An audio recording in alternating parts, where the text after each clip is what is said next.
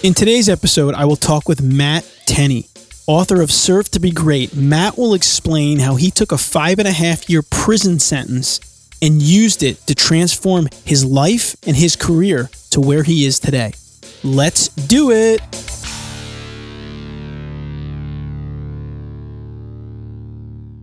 Welcome to the Engineering Career Coach Podcast, where it's all about helping real engineers to overcome real challenges and get real results. And now for your host, who is on a mission to inspire as many engineers as possible professional engineer and certified career coach, Anthony Fasano. Welcome to episode 34 of the Engineering Career Coach Podcast, one of my favorite episodes to date because I was able to talk with a gentleman who I'll introduce shortly, who was actually in prison for five and a half years and has transformed his life. And he really inspired me in the interview that you're about to hear. So before we jump right into that, I just have one announcement to make. I'm going to be putting on an event in Washington, D.C. at the end of April, and I need your help to fund the event. This is going to be the event for years to come on helping engineers develop both personally and professionally it will be called the Engineering Career Success Summit. It's going to be two days of intensive sessions for engineers of various experience levels. And in order to fund this event and to bring in the caliber of speakers that I want to bring in, including Julie Cohen, who is a work life balance expert who was recently on our show, I need your help. So we're going to be funding the event through Kickstarter. And for you, as a gift for funding the event, you're going to be able to actually get tickets to the event at discounts of up to 40%. But we only have about 40 days to fund it. And we're right now, the campaign is in process. Simply go to engineeringevent.com and please check it out. And even if you can't attend the event, if you could support in any way, there's an option to get an ebook from me if you just make a donation. I'd really appreciate it. We need to start closing the gap in the engineering world on training for professional development for engineers. And this event is going to help us to do that. So, with that, let's get right into today's show. I want to introduce my guest for today, who is just an amazing individual. I want to read to you an introduction for him so I make sure that I cover the different aspects of who he is. Matt Tenney is a social entrepreneur and the author of Serve to Be Great Leadership Lessons from a Prison, a Monastery, and a Boardroom. He is also an international keynote speaker, a trainer, and a consultant with the prestigious Perth Leadership Institute whose clients include numerous Fortune 500 companies. Tenney works with companies, associations, universities, and nonprofits to develop highly effective leaders who achieve lasting success by focusing on serving and inspiring greatness in people around them. Matt envisions a world where the vast majority of people realize that effectively serving others is the key to true greatness. When he's not traveling for speaking engagements, he can often be found in Nashville Tennessee. So, in the show that you're about to hear, in the interview that I'm about to do with Matt, you're going to hear how he spent time in prison and transformed himself. And it's so inspirational. I hope you take so much out of this interview. Let's get right into it now.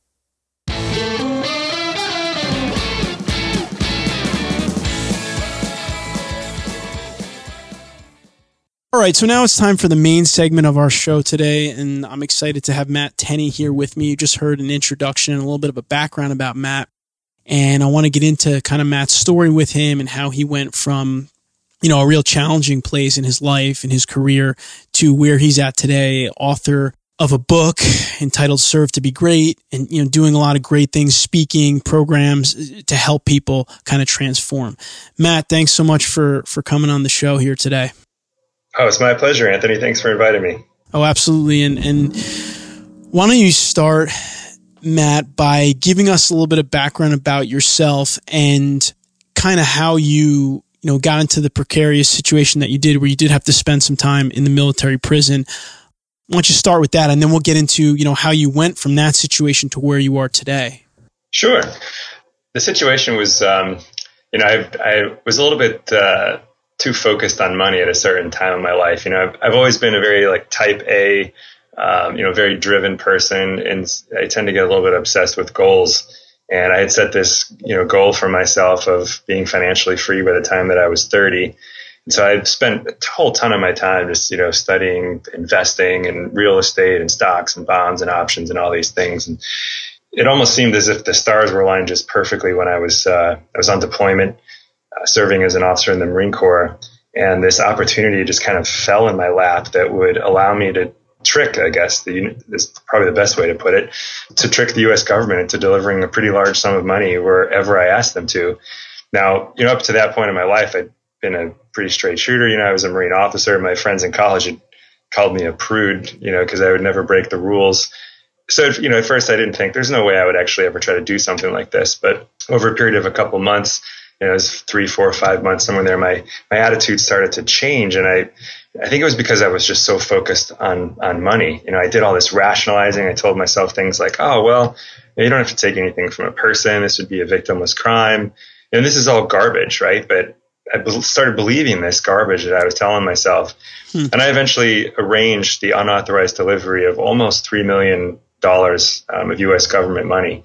And once I had the delivery arranged, you know, I realized there was absolutely no way that I could steal $3 million. I did not want to be a criminal.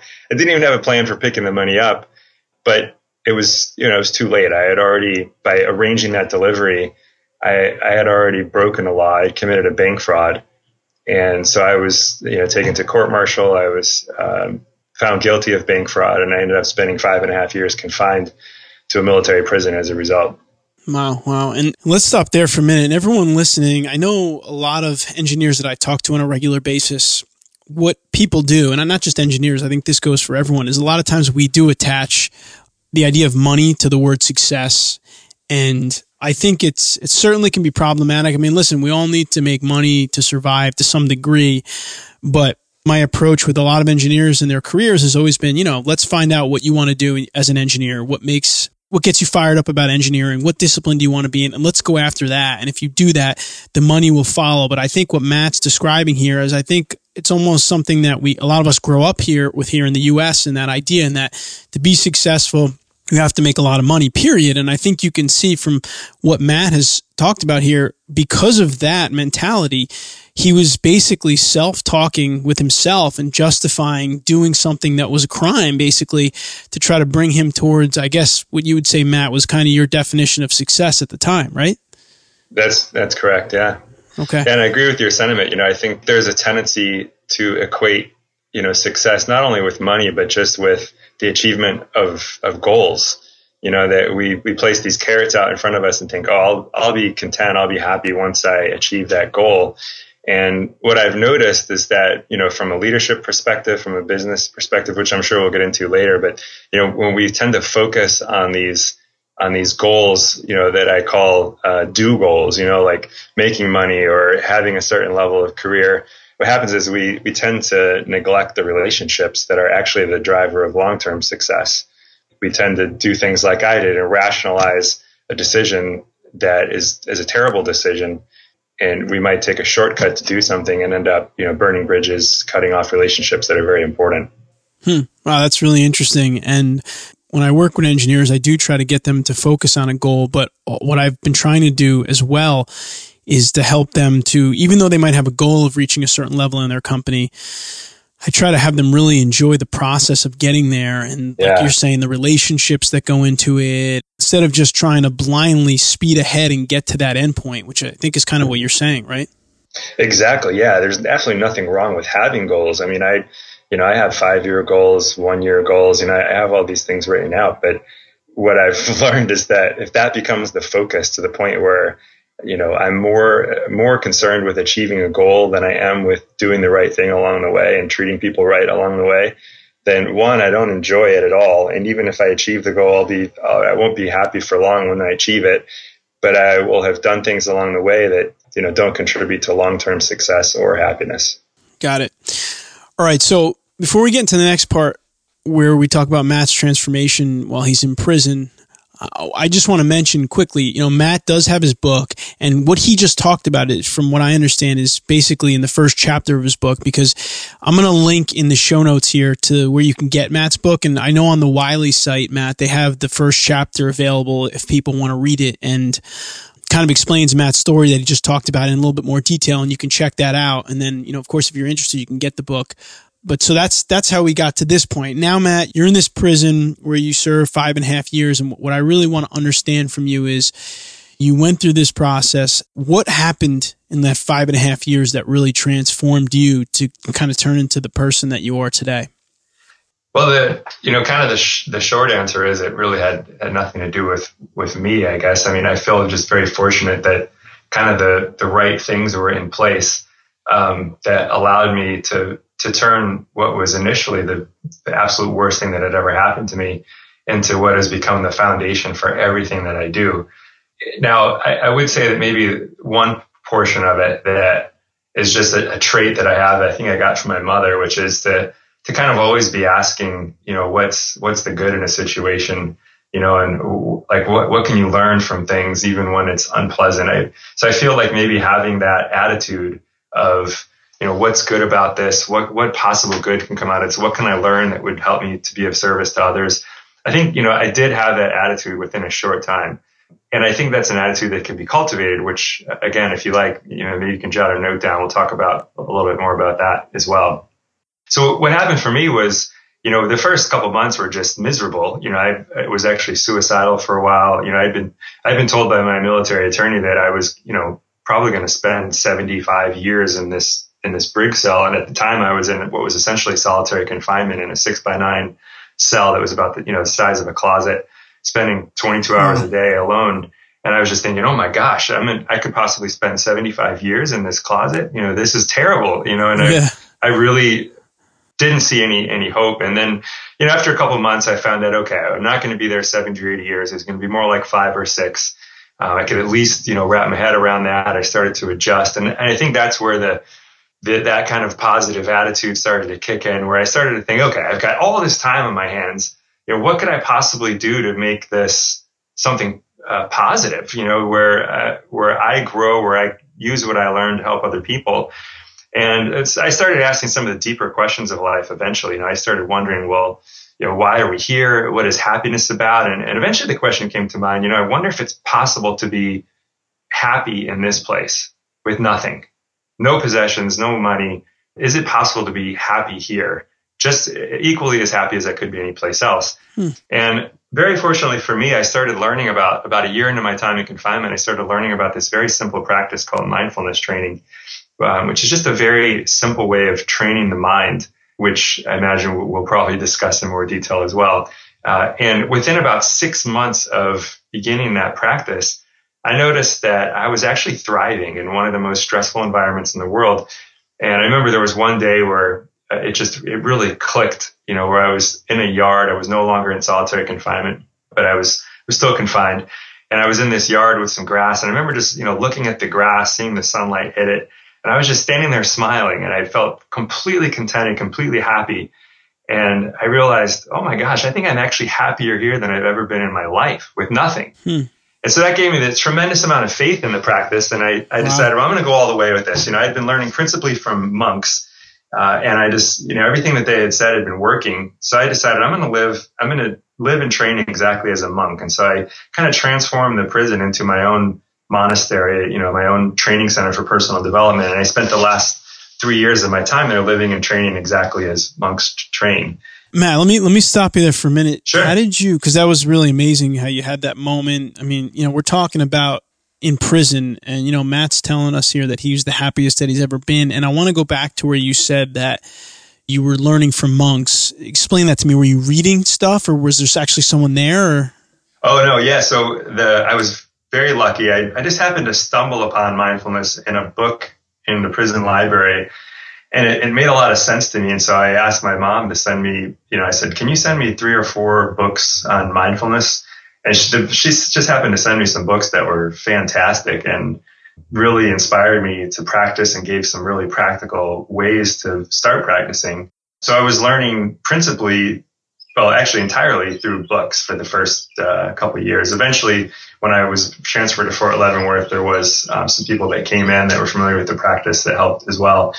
But the people that I was learning from principally were, you know, monks who had given talks that were recorded and turned into books. Okay, and I asked that too because I Personally, one of my favorite books is The Monk Who Sold His Ferrari by Robin Sharma. Oh, yeah. I talk about it a lot, and um, I've actually distilled the book down into a journal for me, and I read a lot of the stuff on a regular basis, and it's very helpful, and it helped me to start to do some meditation in the morning and start to do some other things. It's been very helpful. So the fact that you mentioned that, and I know that was real a real basis for how you found this happiness. So I just wanted to kind of elaborate on that. So I appreciate that. Sure. Yeah, no problem. So you hit this part where you uh, you got to this point where you you were feeling really happy, and basically it sounds like you just were able to spend so much of your time on kind of developing yourself in this mentality. Yeah, and and what what came out of the being more rigorous about the actual monastic training is monastic training is very simple. It's just basically giving up all of your own, you know, following your own desires and seeking pleasure and devoting yourself 100% to becoming the most, you know, kind, compassionate, service oriented person that you can become and helping other people to be free from their suffering. So it's, it's a life that's completely and entirely devoted to the service of others. And so that for me was as transformative or perhaps more transformative than realizing that you know you can train the mind to be happy even in a in a pretty terrible situation.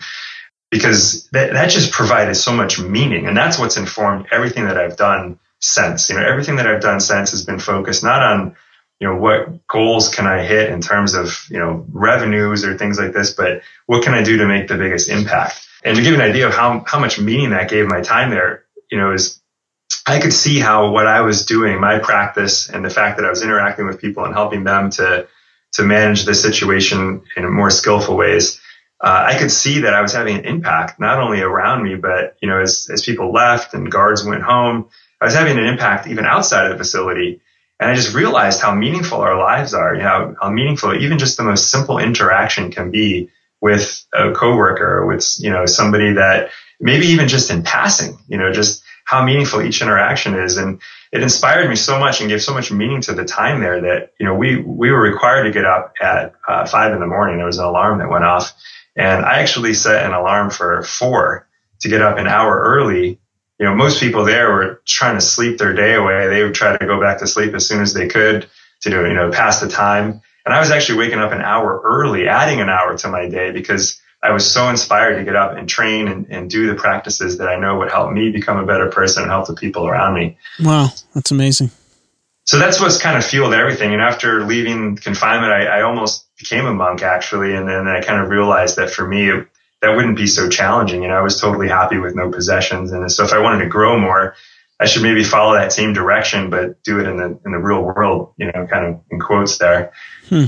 And so I, and I just looked, started looking for ways that I could be of service. I ended up co-founding and leading a couple nonprofit organizations and then starting my own speaking and training company. And what, what kind of fueled that was just, I was realizing how, how powerful it is when we make serving others our top priority and prioritize that above our own personal ambition. Realizing how that was affecting my own personal life, you know, the organizations that I was a part of, and I, I started realizing like, you know, if businesses operated in this way, if leaders operated in this way on a consistent basis, they'd probably have tremendous success. I mean, it's kind of intuitive, right? If you're, if you're really serving the people around you, then you build these highly collaborative teams, you know, people have your back, people who are, who are followers of a team. If you're a leader, uh, you have so much more influence with them. So they come to work much more engaged, more productive.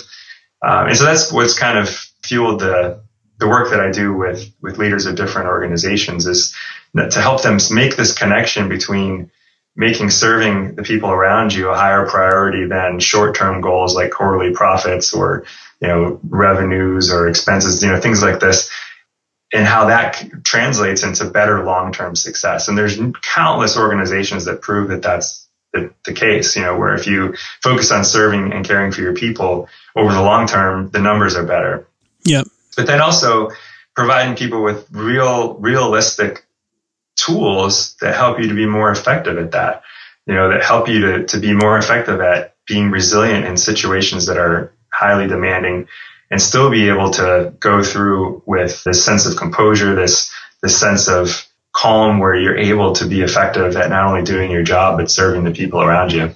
Sure. That's, uh, again, I think the whole story is extremely powerful and Before we get into your kind of life after prison, just a question because I had an expert come on the show a little while ago. Uh, his name's Leo Gura, and he had an interesting, he has a great website called actualize.org, and he does a lot of videos on personal development and different aspects of personal development. And the reason that I had him come on specifically was to talk about willpower.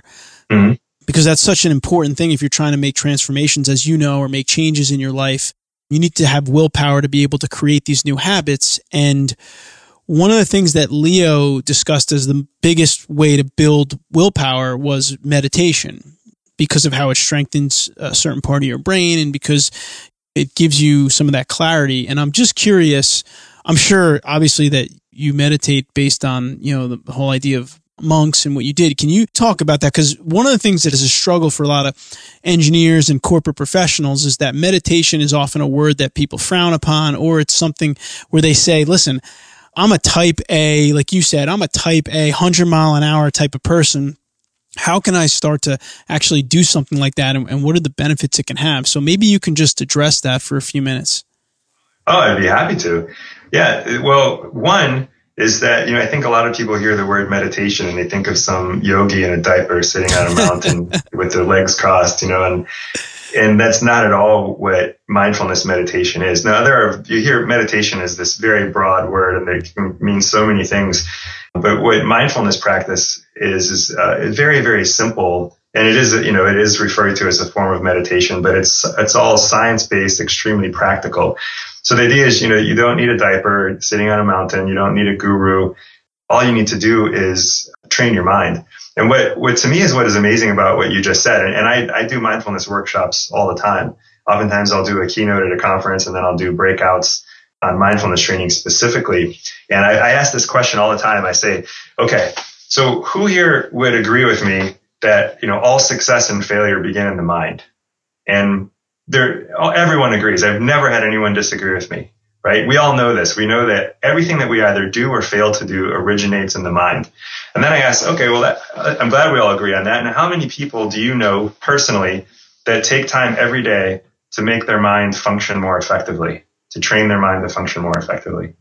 And almost no one raises their mm, hand. Yeah, that's that's. and I think this is so amazing. So if we, if you are a Type A person like me, and you want to achieve better results, to me, it's pretty logical that, you know, the key to achieving better results is a mind that functions better. Now, I'm not talking about, you know, adding knowledge, uh, you know, reading books. That's great. I'm talking about how the mind actually functions, you know, how cognition works, how we deal with uh, all these different aspects of mind. And f- for most of us, because we don't train our minds, for most of us, the mind is actually our greatest obstacle to success, right? It's a source of anxiety. It's a source of limiting thinking. It can be the source of uh, conditioned habits that how we relate to people that kind of unconsciously undermine relationships or undermine our ability to succeed. So I think this is a huge paradigm shift is that if we put a little energy into training the mind, you know, we can take this thing that's normally our biggest obstacle and transform it into a tool that actually becomes the fuel for our and continued and even greater success. So again, coming back to this word meditation, people think, oh, I have to sit still with my eyes closed 30 minutes a day or something. And that may be something that you do eventually, but I always try to get people started just in without changing anything that you already do in your life. You don't have to change anything. There's all these things that we have to do every day anyhow that we do in a totally heedless way mm. that just perpetuates our lack of mindfulness. And if we just shift our approach to those things that we have to do anyhow, we can start to train the mind. Because really all the training is, is it's learning to sustain attention in the present moment not focusing on an object. It's not like you're trying to concentrate on looking at a candle or something like that. It's just, no, how long can you be aware of the present moment without being distracted by your thinking? Hmm. And research would tell us that the, for the average human, it's eight seconds. Wow. The average human being can only sustain attention for eight seconds before they get distracted by their thinking. By contrast, um, the average attention span for goldfish is nine seconds. So that, that lets you know we have some work to do. Is we're smart, but we don't orient attention very well. So Matt, would just real quick, yeah. would an example be on that point? Let's just say washing the dishes. If you were going to wash the dishes every night after dinner, which I'm sure many people do, to practice mindfulness, you would just make sure that you're focusing on every single thing you're doing there 100%. Yeah, and w- what I would suggest is that's a great example. Anthony is, you know, you, you wash the dishes or you wash your hands or you, you know, you make the bed or brushing the teeth. I hope everyone we can agree everyone brushes their teeth at least once a day. Right. But whatever the activity is, you know, you just maybe start with very small. Just start with one or two of these activities. And to come back to your example of washing the dishes, you know, it's if you think about how do we normally wash the dishes, you know, it's it's we're maybe 10% there washing the dishes and 90% we're kind of talking to ourselves in our mind, right? And so the idea of mindfulness training is not that we want to get rid of thinking. It's not that we want to have this empty mind because that's to me is like being a zombie. Right. The point is it's this very subtle, subtle shift in perspective where instead of being that voice in our heads and being in these images that we create in our heads, it's that we are aware of those things. And a very simple way to become aware of those things is to be aware of what the body is doing. So it's kind of like, you know, getting out of your head and just being aware that, okay, the body is here standing in this kitchen, hmm. washing the dishes. And a simple way to do that is just, you know, kind of ask the question from time to time, what's happening right now? What is this moment like? And that could include, okay, there's soap suds on the hands. There's, you know, my hands are wet and warm. There are some thoughts going through my mind and that's fine. The point is to just be aware of that. And you will notice that if you can, it's almost as though you're observing yourself washing the dishes. Like you're just kind of like this passive observer watching this, watching yourself wash the dishes. Yeah. If you can sustain that for a couple minutes, what you start to see is that all of a sudden you're fully in your body. You feel what it's like to be there. You're no longer being pulled into your thinking. You can watch thoughts come and go almost as though you're watching a television screen. And that is what the perspective of mindfulness is. It's just where you are aware of the state of mind, you're aware of the emotional state of the body, and you're not being those things. You're not caught in them. And that's it. So if, if you can start with just little activities like that, you don't have to change anything. Just if you think of all the things you have to do every day anyhow, walking to your car, you know, brushing your teeth, drinking water, washing the hands, getting dressed, there's so many things that we have to do that we normally do in a way that's totally heedless. And if we if we switch it, if we say, okay, I'm going to try to be fully present with these activities and practice in the way that Matt just described, what happens is a couple of things. One is you find that you're much happier in your life because you're starting to live more of your life instead of always thinking about what's coming next and missing 90% of our lives because we're caught in our heads. And then the second thing that happens is not only do you become happier, but you're actually training attention. I mean, you can just imagine all of the areas of your lives you'd be more effective if you can sustain attention in the present moment without being distracted for longer periods of time. Hmm. Right. Wow. And then the, that's the basis of the training. And what comes out of that is you start to develop wisdom, which is another topic that is, uh, we could talk about if you like. I'm not sure. another sure. podcast. yes. I really wanted you to touch on that because I do think it's important and I appreciate that. So, but let's get into now. You come out of prison and, you know, we know a little bit already that you have doing the speaking and the training now, which, and we kind of understand the basis for that, which is service and serving others. But just the the one question that I have for you is, I mean, you were in prison. You you told us that you tried to arrange to three million dollars that you were trying to extort, and you come out of prison now and you need to or you want to do something of service and you know I, I, mean you have this book now that just came out with wiley which is amazing which i congratulate you on. But how do you go from someone who comes out of prison who obviously i mean the first uh, judgment from people is going to be like you know this guy tried to steal $3 million he was in prison to someone who's now being able to go around you have this book with wiley and you're doing speaking you're doing training you're going to conferences how did you overcome whatever judgments or whatever people might have thought about you? I mean, that must have been challenging. I'm just curious as to how you did that. Interestingly, it, it wasn't that challenging. Um, what I've noticed is that if you're transparent and vulnerable and completely forthright with people, that builds so much, it, it creates such a connection, you know, and, and so I just kind of realized, you know, my, my story, and this is not my tendency. My tendency is to hide my faults and to not talk about them and kind of put on this persona of I'm, you know, I'm this great person. I do these great things. Uh, so it was very out of my nature. It was that, I guess in, in that respect, it was challenging, but I realized I had no choice. I mean, my, my story was on the news, you know, so I mean, people were aware of this. It's very easy to find, you know, if you just Google my name. So it's not like I could hide this, you know. Right, so right. I just kind of almost by default, I had to just realize, I realized I had to be completely honest with people. And so whether it's a friend, a potential employer, or now, you know, I hire employees. So, you know, with the potential employees, it's the, this idea of, you know, hey, here's something that that I want you to know about me, and here's here's what I did wrong, and I own that, and here's what I learned from it, and this is this is how I think that what I learned can help not only me but others to to be better. Of course, you know that that can be a, a completely different conversation depending on who I'm talking to. Sure. But the idea is just by being completely you know, trying to get that out in the open as quickly as possible. I've noticed that people people really appreciate that. And I and I've actually, you know, I just I actually just wrote a blog post about this for um, a site in Australia that I think will come up in a couple weeks. But what I've noticed as I work with different leaders is that's an extremely powerful trait.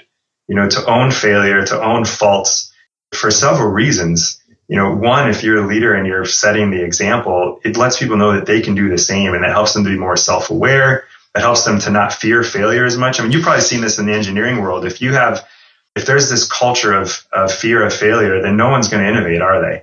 You know, no one's going to take time to work on a project yep. that could fail because they're so afraid of failure and they, they could get fired. Whereas if, you know, failure is something that people talk about openly, faults are talked about openly, it's, then it, creates this, it creates this space where people are willing to, to work on something that challenges the status quo and, and innovate. Hmm. But what I've noticed is that people people just connect more. They see you as a human. They see you as somebody that you can trust. Even though I did something that was dishonest and, and dishonorable, I think people just see that they can trust me because I'm not going to hide anything from them. I, I immediately tell them, look, this is the worst thing I ever did. Right. And this is this is why I did it. And you know, I was dishonest. I took a shortcut. And people say, well, I guess uh, there's no there's no skeletons in your closet. Right, so right. It's, it's almost like it kind of opens the air, you know. And I've known I've actually had people come and tell me after speeches, you know, they said I connected with you so much more than I have other speakers that only talk about how successful they've been and you know how great they've been because it just it I felt like you know we all fail and I and I I could connect with you as a human being and I just think that that that has been so powerful and, and again I've seen that with with leaders who are very effective in large organizations they're very transparent. Hmm. So I think that's one aspect is just being completely forthright, open and honest about failure and fault. The second is that, you know, my everything that I've done has been motivated by the aspiration to serve. So like for instance, you know, my company, we don't there's no shareholders accumulating wealth. I pay employees a fair salary. I haven't paid myself a salary yet, but when I do, it'll be fair and all of the profits go to charity. So the mm idea is, you know, I'm not going out being creating a speaking business to make a million dollars. It's not. I I think I deserve to have a roof and you know food, right, right, right. But, and I'll pay myself enough to do that. But it's completely motivated by the aspiration to serve, to help create organizations that you know are more successful over the long term by focusing on serving and caring for their people, because I know that makes our world a better place. Um, and so I think what happens is when you combine that, the willingness to, to completely talk about, to be freely talk about fault and failure with a genuine aspiration to serve, people pick up on that. And, you know, I've had so many people just reach out to help me because they believe in that message. They believe that we need more people in our world who are focused on serving instead of, you know, getting rich. Right. And so they want to help you know, and I just had, there's so many people that have made, I mean, there was, there, I, I couldn't have done one tenth or one one hundredth of what has happened without the help of so many people. It's all, it's all based on relationships. People, I mean, my book with Wiley, that happened because I met one of their best selling authors who, you know, was just inspired by the nonprofits that I had done and the fact that I was working on a book to inspire servant leadership. And he was passionate about service. And he said, I want to introduce you to my publisher. Wow, and three weeks later, I had a book deal with Wiley. Normally, it takes you like two years to get a book deal, you know? Oh, yeah, I know. But I think it was because he was, gen- he could genuinely see that, you know, the, the main focus was service. And so the way he sees it is I'm helping further his mission, which is to inspire service. Right. So if he helps me, he's helping himself. He's helping, you know, everyone. And I think those are kind of the two things that have made it so that it hasn't, not only has it not really been an obstacle, it's actually been something that I think has improved relationships with people because I think a lot of us have faults that, you know, like, oh, should I really tell somebody about this? It's not that big a deal. But I have a major, major fault, you know, a major failure. Right. And so it's, you know, it's bringing that out in the open. I think it's just, it really creates resonance with people. And then when they see that the aspiration is to serve, that people tend to resonate with that and connect with that as well again, I think that the the story is inspiring. And for those of you listening, I'm going to be putting the show notes up on the website at engineeringcareercoach.com forward slash service. And you can get the access of all the notes, and I'll put links to all any of the references or resources that Matt and I spoke about here. And I'll also I'll reach out to Matt and get a couple of the books that he read on mindfulness, so we can put them into the into the post so that you can find those books as well. And I just have one more question for Matt. And then, Matt, I'll ask you to hang out for a minute and we'll do the last portion of the show. I try to give one actionable piece of advice to the listeners, and maybe you can help me out on mindfulness. Maybe we'll focus on today. But before I do that, let me just ask you this this one last question, which is when you're in prison, you don't really have anything to do. In other words, there's no cell phones, emails, responsibilities. You had a lot of time to focus on mindfulness and personal development which is great. Now you're running an, an organization. So now, like all of our listeners out there, you have a lot of probably different things that can pull at your time, like your emails and phone calls and, and other kinds of requests. And the question is, is how have you been able to maintain mindfulness and, and still practice some of these things that you had once had X amount of hours a day to, to work on solely now that you're in this business? Because I think the one thing that a lot of engineers struggle with, and I'm sure more than just engineers, is how do you accomplish all the stuff that you're trying to do in a day, but then also make the time to develop yourself, your brain, like you spoke about, the mindfulness? Maybe you could speak on that for a few minutes before we wrap up. Sure. Well, yeah, uh, even before I get into anything personal, there's a, a company that I talk about quite a bit they actually hired tons of engineers uh, in uh, computer engineering, at least. Um, but they're a company called NextJump. And to give you an example of, I think, I think the idea, you know, what, what you're getting at, I think is a very powerful point. I think it really comes down to we have to define what productivity means, you know, and we have to be really clear on what being productive means because I think for so many of us, we, we get caught up in what seems to be, you know, very urgent and we tend to neglect what's really important.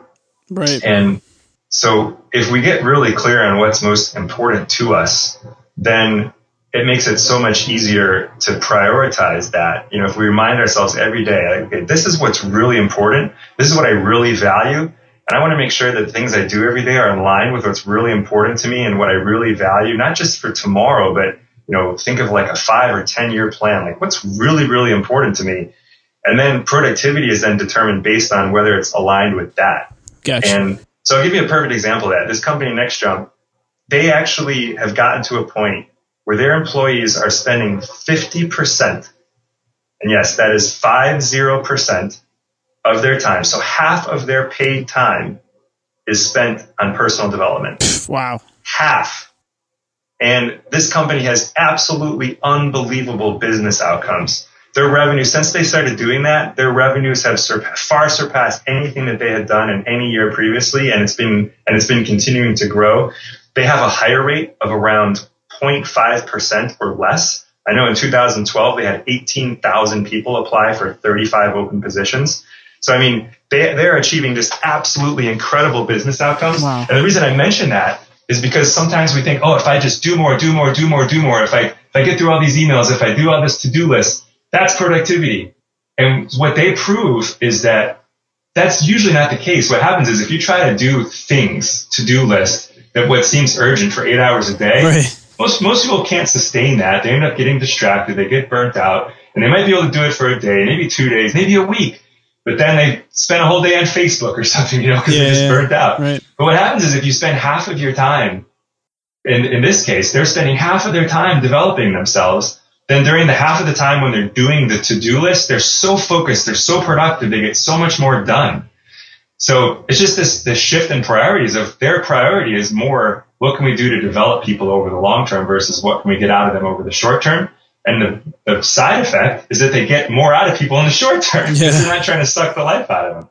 And I've kind of noticed that in my own life as well, is that this may take, not everyone's, I think, is going to grasp this concept immediately. But what I've noticed is that I've had a shift in why I pursue goals. I think goals are wonderful, but it used to be I wanted to pursue goals just so I could do it. You know, it's I got that done. And it's like I want to I want to accomplish this thing. And now I realize that the, the I set goals because I think they're going to make an impact in our world, that they're going to make a difference, and I do them just because why do anything other than that? I mean, that's a, that's an awesome way to, to live, you know, right. is to try to do things that inspire you and inspire others. But I don't do them with the thought that they are going to provide satisfaction. So that's what's really helped me is mm-hmm. I've realized that satisfaction is, am I enjoying the work that I'm doing right now? Am I treating people well? You know, am I present with people? Am I so caught in my head that I'm in this anxious, miserable, stressed out state all the time? Or am I actually enjoying the moment to moment process of doing the work that I do? Right. And what I've noticed is that you can have both. You can have the goals. It's just, I've realized through my own experience that if I focus on the goal and I think that they're going to make me happy and bring satisfaction, they never do. So instead of having the goals thinking that they're going to bring me happiness and satisfaction, I have the goals because I think, well, I have to make a living. If I'm going to do a living, I might as well do something that inspires me and helps other people. Hmm. So I set goals based around that. That's awesome. But I don't see that as this is what's going to bring me fulfillment. What's going to bring me fulfillment is actually having a state of mind that's contented and satisfied in this moment, enjoying the work that I do, enjoying the people that are around me, and doing whatever I can to, to help the people around me suffer a little bit less and be a little happier. Wow, that makes life really enjoyable. It makes it really easy to to not lose sight of the practice because that's what the practice is. You know, you're practicing each and each moment to do those things, which helps you to do those things better in the future. That is powerful. And, and it's funny that you talk about exactly that because just a couple of weeks ago on one of my past episodes, episode 32, which I'll link to in these notes, I, I did something called I challenged everyone, all my listeners to work one week, just work four hours a day. And the reason for it is because I tried this myself. And when you cut your work time down, what it did for me, exactly what you were talking about, is it forced me to identify the things that were really critical and the most mm. important, you know, to what I wanted to achieve. And it was kind of really like uh, mind blowing to me. And so I kind of challenged everyone else to do it. And one of the things that I, that I pointed to in the show was a book that I'm just about finished reading, which is called The One Thing by Gary Keller, where he talks about the way that he's achieved amazing results and helped companies to do that is have identified those main things. And not just one thing necessarily, but in, in, in each of the projects you're working on, you can say, what is the one thing in this project that I can do to make it the best possible project that it can be? And I think taking on that mentality really helps to do what you're talking about is, you know, instead of going through a to-do list every day of a million little things that you're doing, identify those key things that you can do that have amazing impacts. And if you take that approach, you'll find that your days are much more fulfilling. Your results are extraordinary and you're not, so to speak, a slave to the idea of the grind of like, do this, do this, do this, check it off, check it off, check it off so that's been powerful and that's been helpful. And again, I'll link to that episode for those of you out there that want to want to give that a shot. So what I want to do now is before we let Matt go, I'm going to ask Matt to stick around for a minute and we're going to go into the final segment of the show today, which is the take action today segment. And Matt and I will try to give you one action that you can literally do today or tomorrow to try to make some shifts in your career, in your life based on some of the topics that Matt spoke about. So let's get to that now.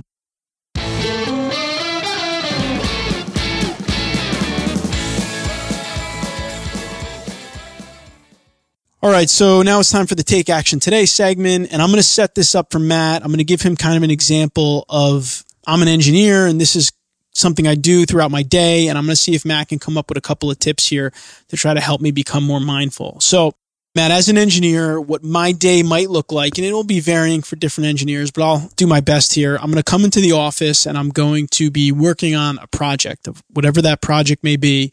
And some of the things that might be involved in my day would be managing people or meetings around this project, looking at project plans and specifications and reviewing them, having correspondence with some of my clients or some outside agencies. So between plan review and specifications, correspondence with clients, maybe team meetings. Just give me a couple of actionable things that I can do as an engineer to try to be more mindful, try to immediately try to implement some mindfulness into my day.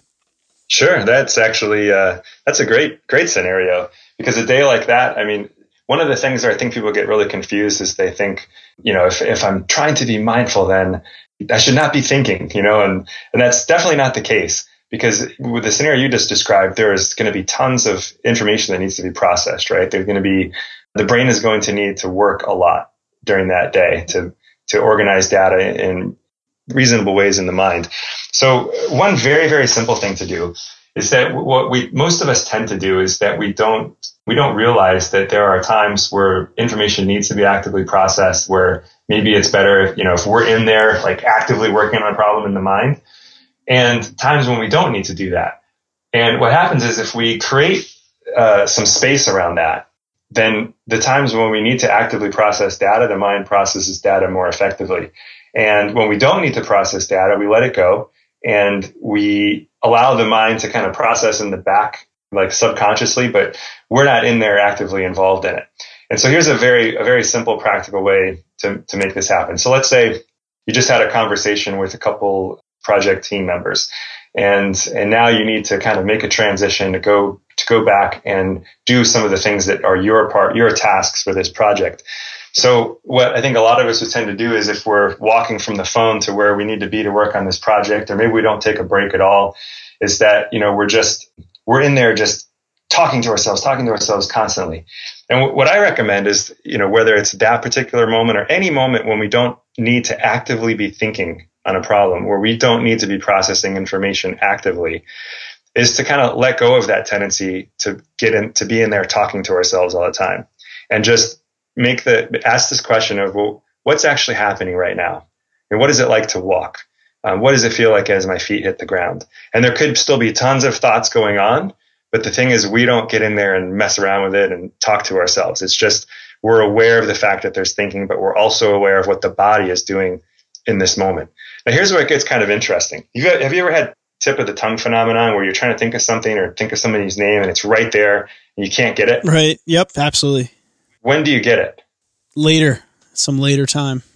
When you're not thinking about it, right? Right. Right. The moment you stop thinking about it, the solution comes. And so this is what you might notice is that not only does this help bring down stress levels so that you think more clearly, you have more energy throughout the day because you're taking time when you when you're not actively thinking working on a problem to let go of continue to just chew on it and obsess on it and just say okay what is it like to walk you know, maybe take an intentional five minute break, go outside, get some fresh air, and just be fully present with it. And then what you might notice is that, boom, five minutes into your break, this idea comes up and you say, oh, that's the key idea for the project. That's not the goal. The goal is just to start training the mind to realize that you don't need to be in there chewing on stuff all the time. But one of the side effects is that, in addition, again, to being less stressed, is that sometimes the you'll find that the best solutions that you ever have come more easily to you because you've trained to kind of intentionally let go of the of the thinking process. Does that make sense? Yeah, that makes a lot of sense, and that's very interesting. And I hope those of you listening can try that in your engineering careers. I hope that you can try to be fully engaged in the moment and try some of the strategies that Matt spoke about just now, and also throughout the rest of the show. So Matt, with that, again, I want to thank you for, for coming on and, and, spending some time with us. The story was very inspirational, and I'm going to continue to use what you said uh, as, for me to help me move forward. And, and before we go here, what's the best way for people to take advantage of some of the stuff you have? Is it, you know, checking out your book or, you know, what do you recommend? Well, it depends on what people are interested in. You know, there's there's so much out there on servant leadership. So if servant leadership inspires you, you know, you, you could definitely you could check out my book. There's also a whole institute called the Greenleaf Center for Servant Leadership, where you, you can find more information on the topic. Uh, mindfulness is a huge topic as well. Uh, I touched on a little bit in my book, but I, I, one of the best books I've ever read, top ten, is a book called Search Inside Yourself.